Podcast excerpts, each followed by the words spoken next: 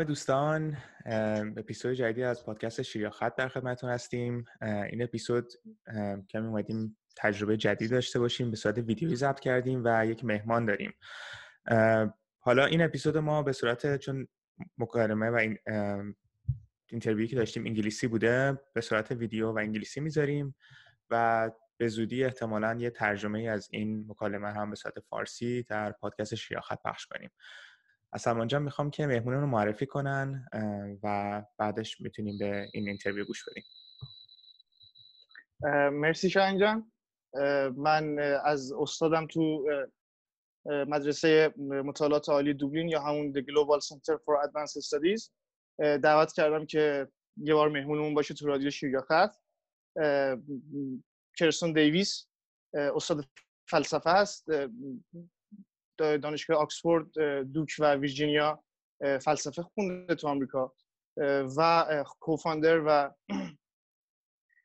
استاد در همین مؤسسه مطالعات جهانی دوبلین هست. ما سعی کردیم که در رابطه با بلاکچین تمرکز زدایی تمرکز اتوماسیون و حالا خیلی از سابجکت های دیگه که در ادامه خواهیم شنید نظرات کرستون رو بپرسیم. باز تشکر می‌کنم از شایان که این فرصت رو به من داد و امیدوارم که لذت ببرین از پادکستی که ضبط کردیم مرسی شایان ممنون سلمان. از همه دعوت می‌کنم به این اینترویو گوش بدین و به زودی هم ورژن فارسیشو یا با زیرنویس فارسی براتون پخش می‌کنیم. A short intro about like Shirya Khat, um, that translate to head or tails. Um, we started podcast in early 2017. The vision was to open for open information, similar to what we have for Coin Iran, which another website we have. Is uh, the goal is to remove the language barrier in order to allow the knowledge of blockchain, cryptocurrencies, and decentralization to be accessible to Farsi-speaking people. Um, and we offer like uh, this global open platform to discuss related subjects. Um, I'm really happy that after like three years, it's still standing and we have more listeners than ever before, even more than the hype of the cryptocurrency prices, because you, you've seen all the audiences there. And I really like to welcome our guest, Professor Creston Davis, and I'll give the microphone to Salman for some introductory remarks. Uh, thank you, Shayan. Uh, uh, welcome to Radio Shiryakhat. Uh, this is Salman, uh, and we are here with Shayan, hosting uh, Professor Creston Davis from the Global Center for Advanced Studies. first of all, let me introduce you, our guest today. Professor Creston Davis studied philosophy in University of Virginia and Duke. Uh, he is the founder and the director of the Global Center for Advanced Studies uh, and the chancellor and CEO of the Global Center for Advanced Studies College, I mean College Dublin. Uh, Davis was promoted to uh, associate professor at Rollins, uh, Rollins College and has published several books with the, the MIT Press, Columbia and Duke University Press. he is the curator and co-edits uh, the Insurrections, Critical Studies in uh, Religion, Politics, and uh, Culture series, which is an academic book series. Uh, published by Columbia uh, University Press. He uh, currently researches future consciousness, sustainability, and advanced technologies. Uh, uh, you know, uh, when you think of blockchain, it may seem so strange to imagine a philosopher like the figure of Aristotle or Plato sitting beside the fire day and night, thinking about protocols and rewards. Uh, but today uh, we have a philosopher here uh, talking about the blockchain. this is a great honor for me hosting you, Mr. Professor. thank you for accepting my invitation. Well, it's a real honor to be part of what you are doing, the podcast. I really appreciate uh, the invitation. Thank you, Solomon. Solomon, I should mention, for full disclosure, is a master's degree student at GCAS College Dublin who is studying philosophy and the blockchain. And so he's, he's yeah, it's really nice to be here. And thank you so much for inviting me. It's a, it's a privilege. Thanks. Uh, thank you. Uh, this is great honor for me to be part of your wonderful, uh, I mean, uh, praxis. Uh, let me start. Uh, Adam Greenfield, in his book Radical Technologies, describes blockchain as the first technology that is fundamentally difficult for otherwise intelligent and highly capable people to understand. As all may know, Bitcoin was the first use case of blockchain technology. I, as many, suppose that Bitcoin is an expression of extreme technological uh, libertarianism, the school of thought that you may call anarcho-capitalism or market anarchism. in this philosophy, you distrust the state in favor of individuals, uh, or uh, somehow we can call the sovereignty of individuals in free markets. Uh, for an anarcho-capitalist, uh, neither states nor corporations uh, are acceptable intermediaries. So uh, the first question appears here, Mr. Professor. What is the problem with intermediaries and third parties? Well, great. It's a great question. And I think at this time in history, uh, with these technologies uh, coming to fruition, and by technologies, I mean decentralized ways of organizing ourselves, along with the World Wide Web, you know, you, you do end up you know, confronting new ways of thinking, new ways to interact with one another and as a result, uh, new possibilities emerge with these new technologies. And it's always been the case, it's nothing new under the sun. Um, but what is especially interesting here is that when you look at the ways in which intermediaries uh, function, uh, a oftentimes you have, whether it's in a ideological structure in capitalism or even in communism, uh, you have these intermediaries. And another way to speak about them would be you know a bureaucracy. And you know of course we we all want quality. We want to be able to trust one another. But then again we're highly intelligent individuals need to be able to make decisions on their own without uh, undue influence from intermediaries such as uh, bureaucracies and this slows things down ultimately, uh, the intermediaries. It slows things down. It also, in some respects, when you look at it from a bird's eye point of view, uh, a lot of a lot of times in societies where you have really smart people, a few, one, two percent of the population becomes like genius level thinkers, innovators, and but not all, of course, genius level thinkers or innovators are courageous. So that even narrows the percentage even more. Is bold thinkers who are creative thinkers, um, but also need to uh, have courage to do what they think is right. And a lot of times you have these intermediaries preventing one from preventing these geniuses with courage to interact and to implement new technologies or new ways of doing things and in the end, it's a conformist structure. Uh, it, it arrests creativity. It, uh, it, it makes the, the creative minds shrink and uh, or go into non-existent modes. And as a result, uh, intermediaries uh, have really, I think, been part of a major problem with advancing new technologies, new ways of thinking, new consciousness, new levels of interactions. So for me, uh, although intermediaries can be healthy and good in minimal levels, like namely making sure fraud doesn't happen, you know, but unfortunately the state apparatus is such a monstrous structure. So, so what Asimov once said in one of his uh, novels, I can't remember which, the great science science sci-fi writer, uh, he he wrote uh, his plot structure was humans have developed this machine that's so complicated they forgot where the on-off switch was and i think this is apropos to intermediaries where you it's so complex uh, it's for anything new to happen uh, it immediately is stifled by the tyranny of bureaucracy. And uh, you know when you look at the state apparatus siding decisively with centralized uh, entities institutions like banks, uh, like um, you know the the federal the Federal Reserve, or like big corporations, like for example, say Amazon, or Apple or Google, you have the the state apparatus you know, side with them over against what's good for society, what's good for innovation, and what's good what's going to advance us beyond some vexing problems that humanity faces. And when the state apparatus decisively sides with the corporate structure, bailing banks out, for example, bailing corporations out, for example, what this does is it puts even more of a burden on the individual in that society across the horizon of society as a whole. And as a result, it undermines and destabilizes new modes of creativity.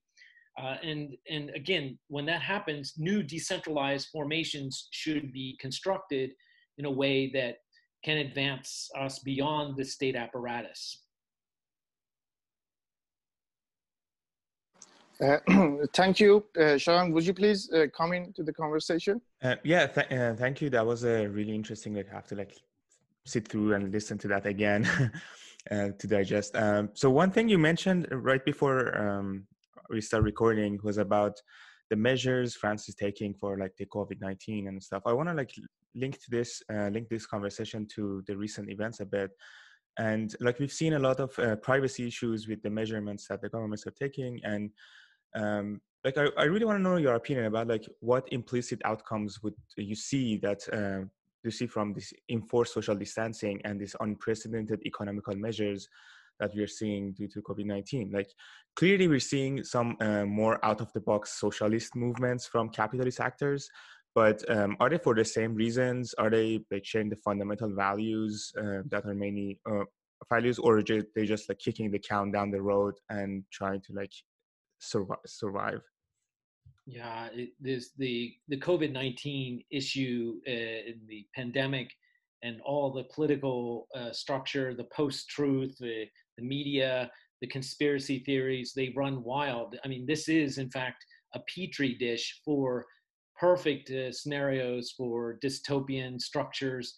And one of the things that's really important for me as a philosopher and, and people who are dedicated to truth is precisely being able to um, present truth, to understand and interact with media, with the with texts, with information, and be able to make decisions based on the accuracy or the falseness of said information. And again, what you have here, especially with uh, the neo-fascist uh, structures and leaders in countries taking hold, uh, with isolationism, nationalism, uh, the the you know the xenophobia that's going on, and this only exacerbates people with different backgrounds and different ethnicities, uh, and and so on. So you have this uh, kind of a perfect storm for um, distrusting information more and more, and as a result, you you you fracture uh, the epistemological structure of society. What what we as a society can believe in and what we as a society, as humanity with our minds, uh, can trust or not. And this can only play in the power of those um, who um, you know have access to that power. And that's becoming more and more narrow. Fewer and fewer people have more and more power whereas the many uh, the population has less and less power and uh, so you you have a, a, perfect storm for major problems.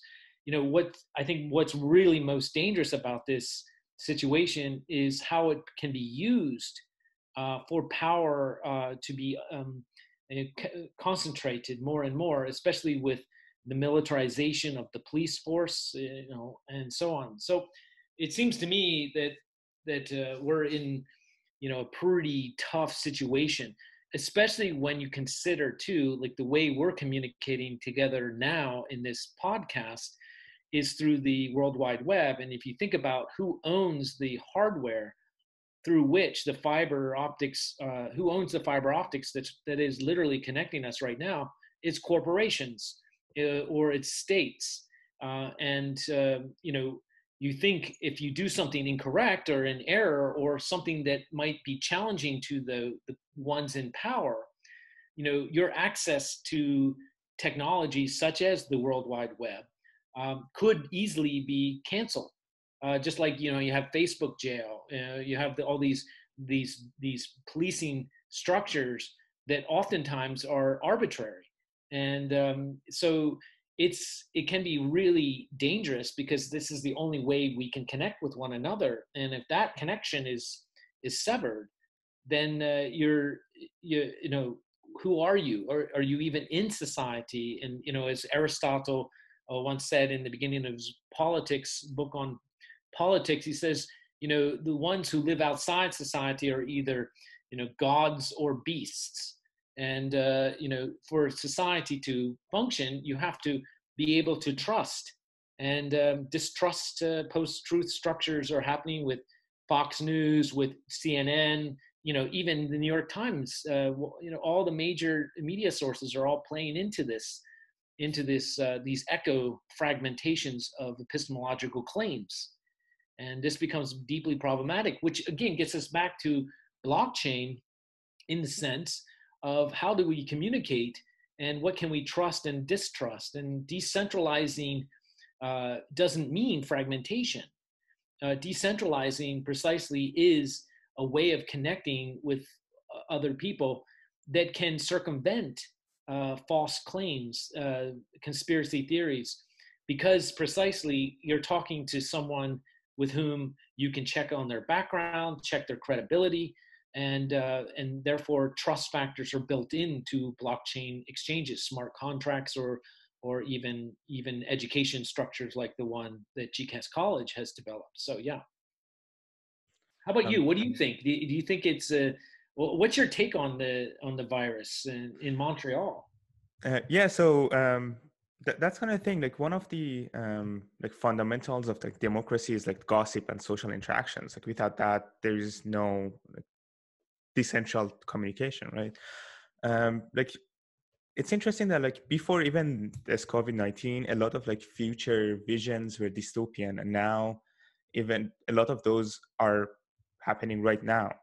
Um, like even like walking the street and seeing all, everyone walking in masks, like that was like, if you go back in 90s movies when they're showing like future dystopia, like pe- that was it. Um, yeah, it's really scary regarding like the fake news and like media. It's really um, it's really sad to see like even like I would consider myself an open-minded that like go through the details of like news, and now even if someone with um, like a PhD degree comes to me and say like this is the vaccine, I would say be like, I'm not sure. How can I verify? And that's the hard. That's a sad part that there's not no easy way to verify this these days, uh, unless you have these role models that you believe in and you can listen to. Uh, one of the things that we try to do in Shir podcast is um, it's kind of follows the radical exchange movement if you know about that. It's more about like it says it's not radical to criticize the society it's radical to come up, come up with solutions. Uh, so one of the things we try to do is now we criticize what is happening now and we almost see what is happening. But as for solutions um, to be honest i'm not sure what the solution is. One thing that we're trying to do is put everything out there put information out there point out to scams fraud say these are the things not necessarily name them just teach them how to teach people how to identify them. But regarding the news and where to get the news um, not to consider like investment and cryptocurrencies that's a whole different word just like truth um, i'm not sure these days what can be done yeah i mean this is the the quintessential question and it goes all the way back to you know civilization when we start to be able to have to communicate through letters through distance um, and uh, and the trust factor uh, has gone to be there. And i think this is one of the reasons why in a way philosophy at least in in athens was so distrusted by the senate and this is kind of a famous retelling of this was by plato in his apology where his teacher socrates the great war hero and by this time an old man, uh, was considered a, a big threat to, to the Athenian uh, city, the polis, because precisely he was teaching uh, students how to think critically and how to question whether what justice is, for example, and some very basic uh, questions or thematics of existence. And you know his very uh, ability to teach uh, young people how to think critically about social organization, about truth claims, uh, was considered a, a great threat.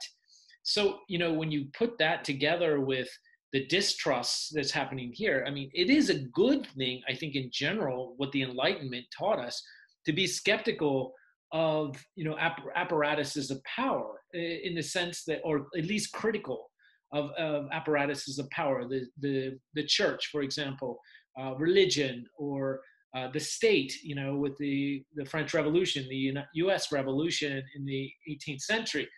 So, in one sense, this is good. It's really good to be critical. The question is, what kind of critical apparatuses or structures or habits does one have? And is it coherent? Uh, is it enough just to criticize? And in fact, uh, I think what philosophy has always tried to do is uh, think through ways of solving, uh, adding to uh, the question of knowledge, uh, rather than simply just criticizing. It, and you know, the troll has emerged with the World Wide Web. You know, we're all familiar with the troll. You do blockchain uh, securities, I think, isn't that right, Shaya? Yeah. Yeah yeah so so you're familiar with trolls with the you know vulnerabilities in in in uh, digital connections and uh, you know so i think you're right about the, the approach should be how can we offer solutions and that's one of the things that you know when we came up with this idea of, uh, of a college uh, the global center for advanced studies was not simply to criticize the the university structure and the debt that's required for students to go through uni and to have a degree, you know attain degrees, but rather to offer a solution that includes this, the students with the faculty together, working together in a way that um, the the general uh, goal or mission of the Global Center for Advanced Studies, which I'll call GCAS, GCAS College, is uh, a working together as a solution in the very process of developing knowledge. So the end of knowledge isn't simply enlightenment for an individual, uh, although it can be that, that can be an outcome. But here in the, in the structure that we put together in GCAS, the end goal is uh, solidarity with each other and offering a platform through which new innovations can continually be developed. And so it's not simply, oh, it's me, me, me with my degree, uh, but rather it's us with new ways of communicating, new ways of developing the human consciousness and uh, solutions. That's great. Um, I'll, I'll get um, give the microphone to Salman too, because I know he, he was excited uh, about asking questions. uh, thank you, Shayan. Thank you, uh, Mr. Professor. It is always great uh, to know uh, what the situation uh, we live. I think this is the first time in the history that a German, a Japanese, an Iranian, an old man in South Africa uh, just uh, think about uh, the same problem to live longer, you know. and yes, we have climate change, global warming, but they refer, I think, to the future. I think this is the first time, and this is great to think about it. back to intermediaries and our main topics. Uh, uh, bank and uh, financial institutions uh, work uh, as intermediaries in financial capitalists. Uh, work, we are familiar with the idea of exploitation by Marx. you, as a proletariat, work hard and spend less to make some surplus value. You work hard for money, or as Marx said, you were exploited for it in the sense that you get less than you should. Uh, then you put this uh, surplus value in banks and uh, institutions uh, Uh, thanks to uh, fractional uh, reserve banking, uh, you get exploited again here. Uh, first, it was your labor. now it is your money. am I doing well, Mr. Professor? are there are they? I mean, financial intermediaries. a secondary exploiter of human labor? Yeah, I mean, when you look at the the shift of how capitalism, uh, and you were quoting Marx there with your intervention of his uh, volume one of Capital uh, about the exploitation of the laborer, and uh, you just give the laborer just enough to keep reproducing themselves, but no more, so they can't grow uh, as individuals. They can't develop uh, new possibilities, uh, new real estate, new new different ways of living their life. They're dependent on the owners of the factories um, and therefore are enslaved. And I think when you look at the the stretch of late capitalism and into neoliberal structures where things are more and more uh, financialized, uh, then you you do have um, major corruptions that start to take place in ways that attempt to enslave uh, the consumer right? So first you know you you train the consumer to want and buy more and more and more and then this becomes a habit. Uh, to buy more you need to go into debt. So you create the debt margin in the 70s with the with the credit card. And then over time you uh, you spin the consumer into a web of indebtitude that is financial. So it it in one sense it doesn't feel like you're enslaved to the factory or to a a um, conditions of working conditions that might be horrible, although many still face that. Uh, but you're in, a, you're indebted in an invisible way financially and this invisibility doesn't uh, doesn't register with the human consciousness, the brain, in a way that the physical uh, you know, enslavement registers. And yet, the dangers are surmounting. If you look at different court cases that have emerged in recent times where uh, people are, are going to jail for debt, and this can, over time, be used as a leverage to uh, you know to target specific individuals in society and it just gives the means of um, power uh, in an imbalanced way towards those who are in power to be able to leverage that power in more and more ways. So yeah i, I agree that uh, the financial financial indebtitude is very much real. Yes.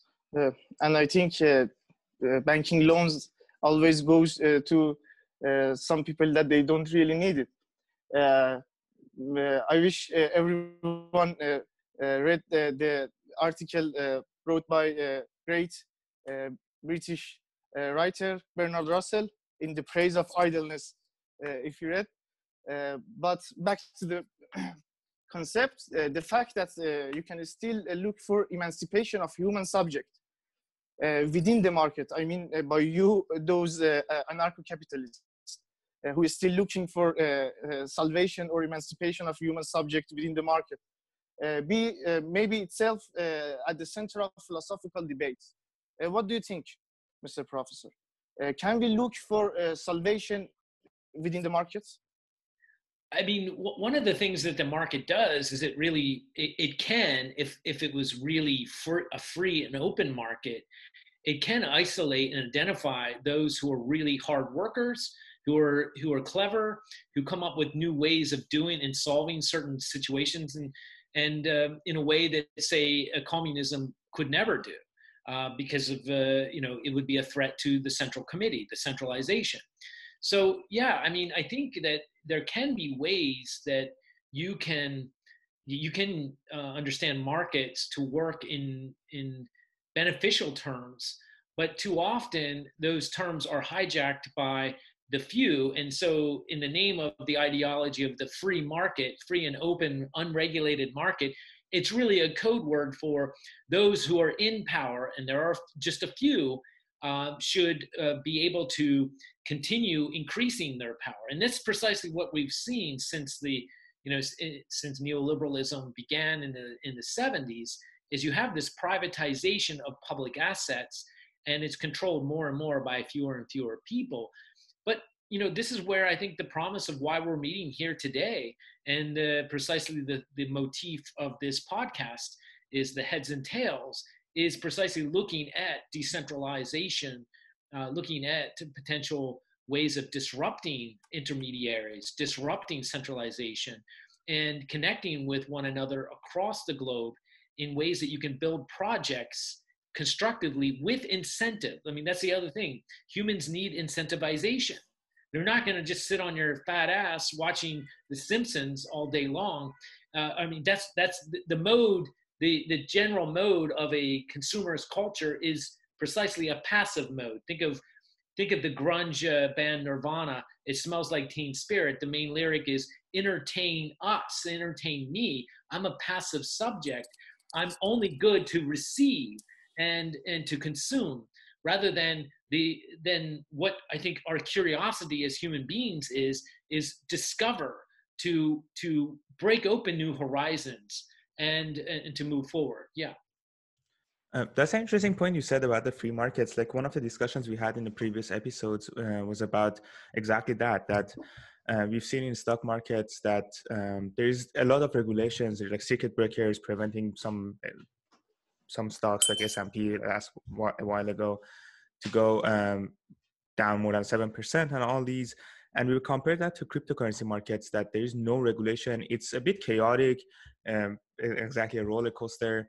And we were discussing which one is more closer to the definition of free markets. There is still manipulation in that, but isn't that manipulation a part of free market or not? That was one of the discussions. Yeah. Wow, that's a good question, and I'm no economist, so and I'm I'm I'm you know my my answer can only be you know really um, you know amateur at best.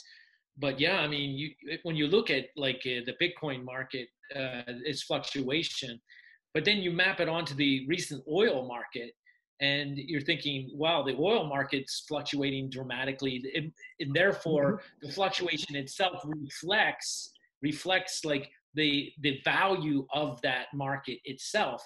And in fact, I think um, one could argue that the, the, the more fluctuation uh, a market has, uh, it, its potential value, uh, I think, can be seen as um, enhanced uh, in some way. Okay, it, sure, you can't predict it, but isn't that precisely what interesting markets do? It's the roll of the dice. It's it's the whole thing of risk.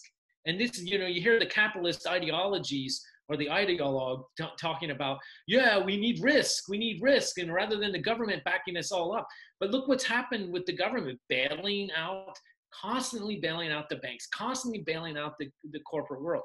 So I've got my, myself away from the answering your question about the fluctuation of markets, but I do think there is a kind of manipulation. There can be a manipulation by think about what Soros did in the early 90s into the British stock market, and he almost sank it as I as I understand it. So there are actors who can manipulate things, like the the, the Republican congressman who pulled out of their investments uh, a couple days before the markets fell. You know, and uh, knowing uh, having some inside information. You know, but uh, uh, you know, so I think you're always going to have manipulation, and I, I guess always the question is going to constantly be, to what degree can you have a certain form of regulation that allows for the maximum maximization of risk, the maximization of uh, of profits of gain, but without it being uh, deregulated, where in which case it becomes mafia. It becomes just three or four actors at the end will will can manipulate massively. So where is the balance between regulating things and and the, the free the pure free unregulated manipulative mafioso market yeah, exactly. Um, like one of the examples is like short selling that um, it's not possible for most people to do, and short selling is basically going against a stock or uh, some investment, and you have to like have some degree of like credibility or like investment portfolio to be able to do that, and that goes against the free market. Absolutely, another example or anecdote to that effect is uh, you know it used to be the case when you started a, a startup only people who could invest in it because it's it's not a public uh, it's not an ipo it's a private company and the only people who could really invest were accredited investors now that since been relaxed uh, recently in the past couple years where you can have people who you know Joe Joe any average guy invest in a company that's not uh, your friend or family. Um, okay, again, you have possibilities of scams and frauds. They always will exist, but at the same time, having the ability to to crowdfund a startup is also, I think, a really good move forward. Thank you, um, Salman. You can continue if you want. Oh, thank you, Shayan. Uh, Mr. Davis, uh, I think you just uh, mentioned that uh, this is what I get from your speech about market, uh, that uh, every economy is libidinal. or am I right? or what do you think?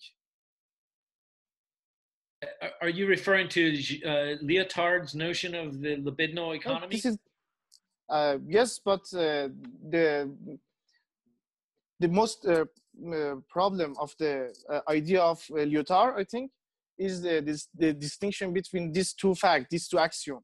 Uh, you know, uh, we should, uh, yeah, we should suppose that every economy is libidinal or every libido is economy. and I think you mentioned that every economy is libidinal. Am I right? Am I get right?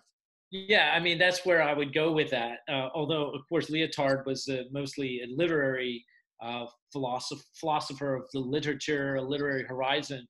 But there's something to that, and in fact, you know, there's something to notions that come out of psychoanalysis that can diagnose or help us understand better notions of markets from death drive to you know to risk factors and to how we think and consciously process uh, risk versus security. Yeah for sure. Uh, uh, i know uh, that uh, you're interested in psychoanalysis and you're a, a professional philosopher in psychoanalysis and this is the most interesting part of this conversation uh, the, this would be i think uh, but uh, excuse me i should back to my uh, uh, imagining the end of both nation states and corporations is even i think harder than imagining the end of capitalism itself. This would be the other side or the dark side of the blockchain technology.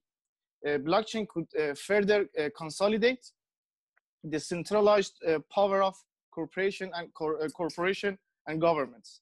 Every, you know that every Wall Street bank is doing blockchain project. Uh, data shows that uh, two Chinese, only two Chinese giants can control half of uh, the Bitcoin mining uh, operations. also, smart contracts, which are among the best use cases of blockchain technologies, uh, blockchain technology would be uh, very beneficial in terms that they would cut off the power of middleman intermediaries. Uh, there are some other problems uh, with them. The emerging of uh, highly automated society may cause some changes in the future of job market. I'm talking about the threat of automation and job loss in the coming years a new kind of job loss that is totally different from the one that uh, human experienced during the 20th century.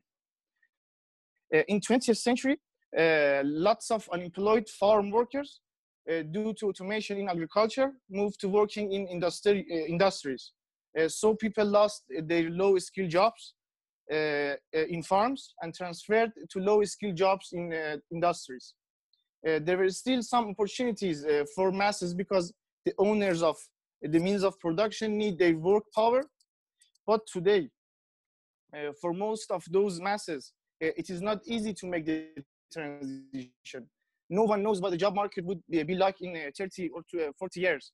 In uh, especially, uh, it is not the problem of United States or Western Europe, but in un, undeveloped countries like countries in Africa or Central Asia, uh, governments have no idea what to teach children uh, in school. Uh, a new kind of, I think, a new kind of inequality will emerge here due to contradiction between the owners of data.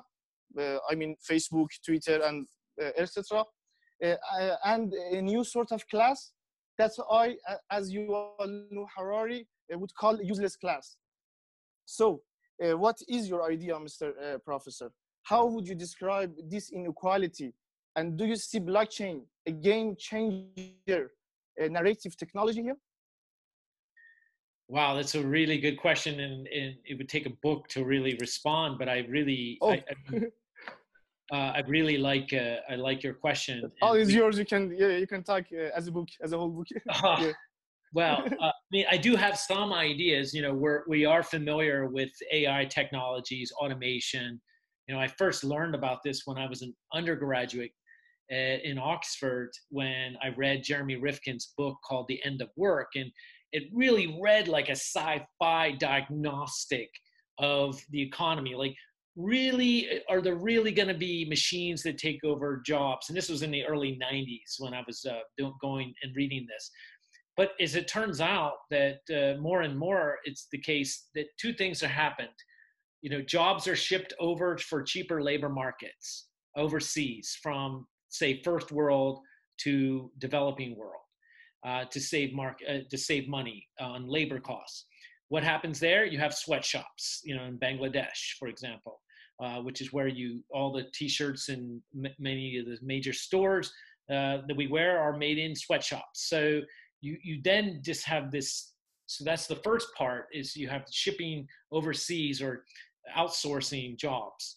Uh, and then you can pay less and the conditions are really bad and even worse for human beings to make consuming consumer items. Um, china is a good example of being able to make a lot of products for cheap and the us loves to consume it uh, to consume those products. So that's the first one. The second one is automation. So it's a it's a double it's a double edged sword or it's a double whammy let's say. On the first in the first place let's ship jobs overseas to save money on labor. And with the money we're saving on the labor costs we're going to invest in ai or artificial intelligence automating uh, machines in the united states. And this is precisely what's happened. And now with covid with the pandemic with everybody in isolation this is a perfect example or laboratory in which to measure who is really essential for an economy and who is not. And this is a this is the answer this is an answer to a question that you could not you could only theorize about but now you can actually have data who's really essential to an economy and who's not. And my guess is you're going to have uh, basically a massive push for ai technologies happening in the united states in canada in developing worlds in europe western europe. And uh, you're going to be able to displace workers altogether. And this we call the lumpen proletariat right? The, the, the ones who have no means of being able to survive on their own anymore. And uh, what is this going to be? And no wonder you see the ramping up of militarization of police forces. No wonder you have this rather um, uh, artificial uh, way to separate um, immigrants uh, from the fortress Europe, from you know Trump's wall, and this when you put these logics together, that double whammy, outsourcing AI, and you have massive, massive unemployment with walls going up and the militarization of the police, uh, the police and the state apparatus, it doesn't look very rosy. It looks really ominous, and so my answer to this because we can't just sit around twiddling our thumbs or entertaining ourselves by talking about how dystopian everything is which becomes a certain kind of enjoyment a pleasure in in basking in our demise as as a civilization. Um, so my answer was let's de- let's develop a college that is also a venture firm that can create jobs for people while they do their degrees while they finish their degrees and you create a federation of individuals across across the planet who are able to trust each other and can therefore develop new and interesting ways of making things making society at the level of a virtual and actual um, and uh, point or vo- vortex. And so rather than just sitting on my ass or become you know retiring as a professor um, which i certainly could have done i decided let's let's try to strategize here knowing what's what's really happening. So that's that's my contribution uh, along with the others in gcas including you Salman. Uh, that's what we're we're doing. We're developing those platforms um, so yeah, and our cryptocurrency, you know, as you know, are the it's very different than the Bitcoin cryptocurrency. You can earn cryptocurrency from within the the developing community, the college, and then be able to start paying for books and cl- classes but also eventually with our store launching in e-commerce you're going to be able to pay for food for other other supplies uh, smartphones uh, computers whatever you're going to be able to pay uti- potentially utilities so that you can create uh, an internal economy that grows itself uh, through itself as an immanent structure in a kind of deleuzian philosophical sense. Although yeah so yeah that's that's my contribution as best as i can make it. Uh, uh, as you mentioned deleuze just uh, i want to say that uh, uh, can we call universities meta narratives that for example gcas or other new kind of institutions should go against this kind of as, as a postmodernistic act go against these meta narratives uh, you know, that was my uh, last question about uh, your wonderful praxis as I'm previously engaged. But I don't know if you want to end the conversation with the describing of GCAS or Shayan, what do you think? would you please come in, Shayan? Uh, yeah, like I have a question regarding like globalization of value that like you mentioned something there, and I have like this um, so a, a, quick background, like uh, next week there is this conference called DeFi Discussions, Decentral Finance Discussions, and I'll be there in a panel with uh, someone from Cuba and someone from Venezuela, and talking about like how Bitcoin moves values, um, value in and out of closed economies. So like uh, we had like some talks with, with them before, and it's interesting that we realized that the Western view of authoritarian government is this one cliche top-down hierarchy. But it's not the case. Usually it's not the case. And even if it's this different in these three different countries and places we really wanted to have someone from north korea too but they have some technical issues there um, so i really want to know your opinion about this like uh, where do you see the cl- closed economies fall in the globalization and is there any questions or points that you want to see discussed in that panel yeah, wow, that's a great question. Thank you, and and good luck with that conference. It sounds really amazing. Is that in Montreal? That conference? everything's online these days. Oh, you're right. Okay. yeah. It doesn't it doesn't exist any physical space. But yeah, yeah, exactly. But no, I mean, you know, again, I'm not an economist, so I have a hard time maybe understanding notions of closed economies. Although I can guess, uh, you know, with Venezuela, Cuba as a kind of uh, quasi-closed economy. Of course, you know, anytime you have closed economies like Cuba, you're no doubt other economies are are parasitical on them. So it, it, it, you know they're not totally closed, but yeah, I, I, get your point. There's embargoes like Iran, for example, um, and so on. So, but wouldn't it be incredible if uh, a cryptocurrency of some kind, Bitcoin, maybe? I, am very critical of Bitcoin for very for ec- ecological reasons, but but wouldn't it be incredible if there would be digital assets in a way that could permeate and, and pop holes in the closure of said economies in, in ways that can start to open up value structures um, and um, uh, for individuals, uh, you know, coding to uh, you know poetry to art, what and all these various ways that we can possibly open up new forms of value. It's the Nietzschean who is a, a, a philosopher, German philosopher, Friedrich Nietzsche, about 100 years ago or um, 120 years ago, in which he, you know, was trying to think through what it would be like to reevaluate the notion of value itself. And I think we stand at a, at a crossroads with decentralized technologies as being able to think through that very question, maybe even go further with it. You know, what what is it that shapes notions of value? What are notions of desire when you have a foreclosure to uh, a consuming a, a, consumerist economy. I think that's going to be over. Uh, the, the, days of consuming and debt are going are are going to dry up, especially with, and this is going to be the meta narrative of the central state. The bailing outs are all all going to be used against the people. We bailed out, and therefore our deficit is even greater.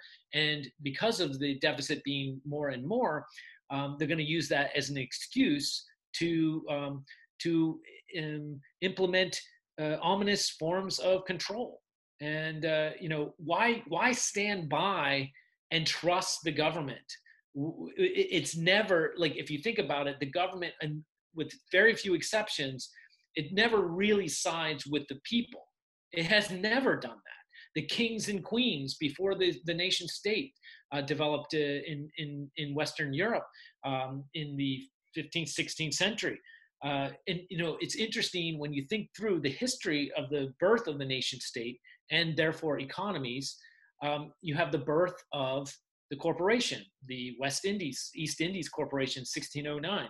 Uh, West Indies Corporation that founded the city of New York on fur trade and, and so what I think you're you're start we're starting to see here is a kind of fragmentation uh, with the drying up of the consumer, uh, and you know, of course, there's this attempt to push back with the socialist uh, agenda uh, with uh, Bernie Sanders, you know, with Corbyn in in Britain.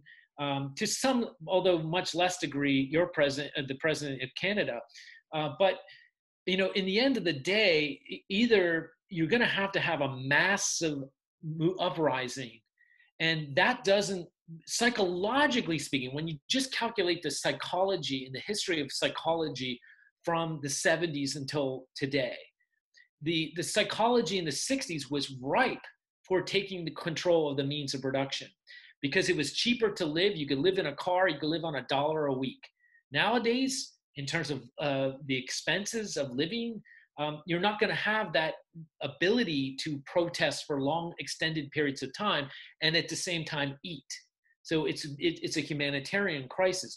Furthermore the psychology of protest what does that mean and how can you persist? Sure it's okay to occupy wall street for a couple weeks uh, you know but then again you see the failure of the occupy movement it didn't have a demand it didn't have an agenda it, it couldn't sustain itself over a long period of time so when we developed GCAS as an idea, we and I was speaking with a, a former president of ours, Alain Badiou, the famous uh, French philosopher. The question becomes, how do you maintain the the ability to reproduce yourself over a long period of time, over a generation or two? And that's where you start to build a psychology that's different when you can maintain the conditions of your own uh, autonomy. And uh, so that's uh, that was how we built GCAS is being able to keep sustaining ourselves over a long period of time. And it and, and this can become a catalyst for sustained protest because now you have means of production to that can maintain itself and reproduce itself in order to carry on a sustained form of social solidarity um, thank. That was a really interesting answer. Um, one thing I want to add to that, uh, also like link back to Salman's question about data so, so, uh, silos. Uh, one thing that we notice is like necessarily these closed economies because of sanctions. They're not all just mon- monetary values. They're mm-hmm. you could see like information as a source of value. And one thing we've seen like with Slack, GitHub, uh, just like banning users that has ever logged in in Iran. We've seen like some um, like um, they over companies do over compliance, meaning that they are using, let's say, Google services for um, their servers. Google has this engineer that's for some reason blocked traffic to Iran, Cuba, and some other countries. And even though this company explicitly is not blocking anyone in Iran, their websites are not accessible because of the stack or technology they're using. And it goes back to your uh, topic that like a lot of decentralized technologies can help with these but they need to be scale like scalable. Like right now, they're not there yet. Um, it's ten less than ten years old. Most of them are less than ten years. Old. Bitcoin is the longest one, which um, is still not scalable. Um, and we, we are seeing more of this. And I really want to know more, more about where we can read about more the GCAS and um, how someone can participate in this. Yeah, well, thank you so much. It's really been a great conversation. I appreciate it. And you know, again, I ventured to speak about topics like economics in ways that uh, an amateur does. But uh, so forgive me about that and my lack of, of knowledge on those levels.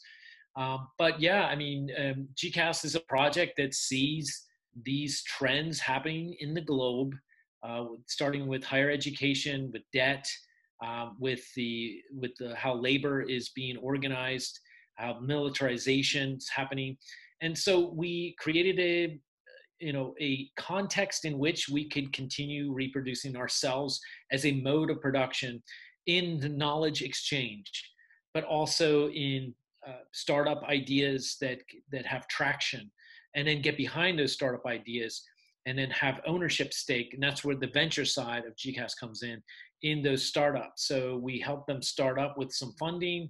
They are successful or not.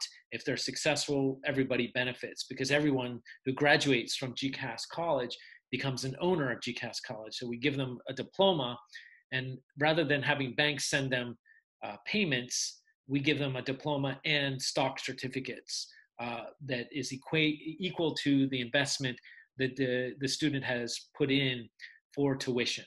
And so for us, it's a collaborative P2P. And by P2P, you know this, but by P2P, you mean peer to peer cooperation. So it's horizontal. And, uh, and the more horizontal things can be, the more the stronger they get quicker. And you talk about that scaling. Scaling can happen in P2P networks much faster than top-down networks. You know, like one person owns and it's in control of a hundred different sub people, right? So P2P is that uh, is a structure that works faster, but it doesn't work. P2P doesn't work perfectly. You still need ethos. You still need a culture. You still need a language. You still need the ability to trust one another and build that trust. So but you can read about us on our website. It's gcas.ie because it's in Ireland.ie. Uh, you can look up G- GCAS or GCAS.io.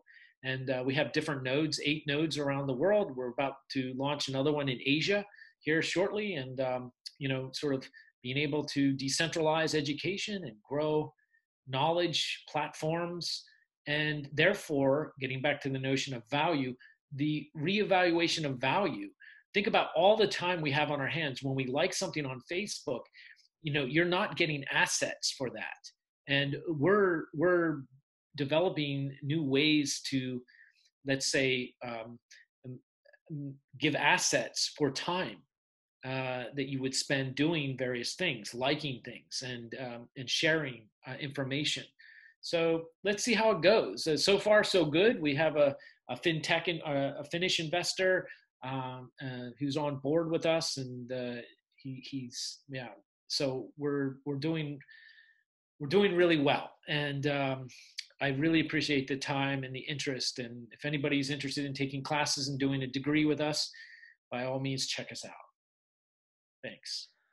Um, I really appreciate everyone's time here, especially Professor Creston Davis. Um, it was a fascinating discussion and I hope that we can have another session to in the near, near future to get in more in depth of these subjects because we touched some of the aspects and we can just dissect economy together here. Um, thank you and stay safe and two meters apart. yeah, no kidding, right? Thank, thank you so much. It's really a pleasure to meet you. Good luck in uh, Montreal and Salman in Iran. It's a real pleasure to get to know you and to work with you on an intellectual level. Thank you. Thank you.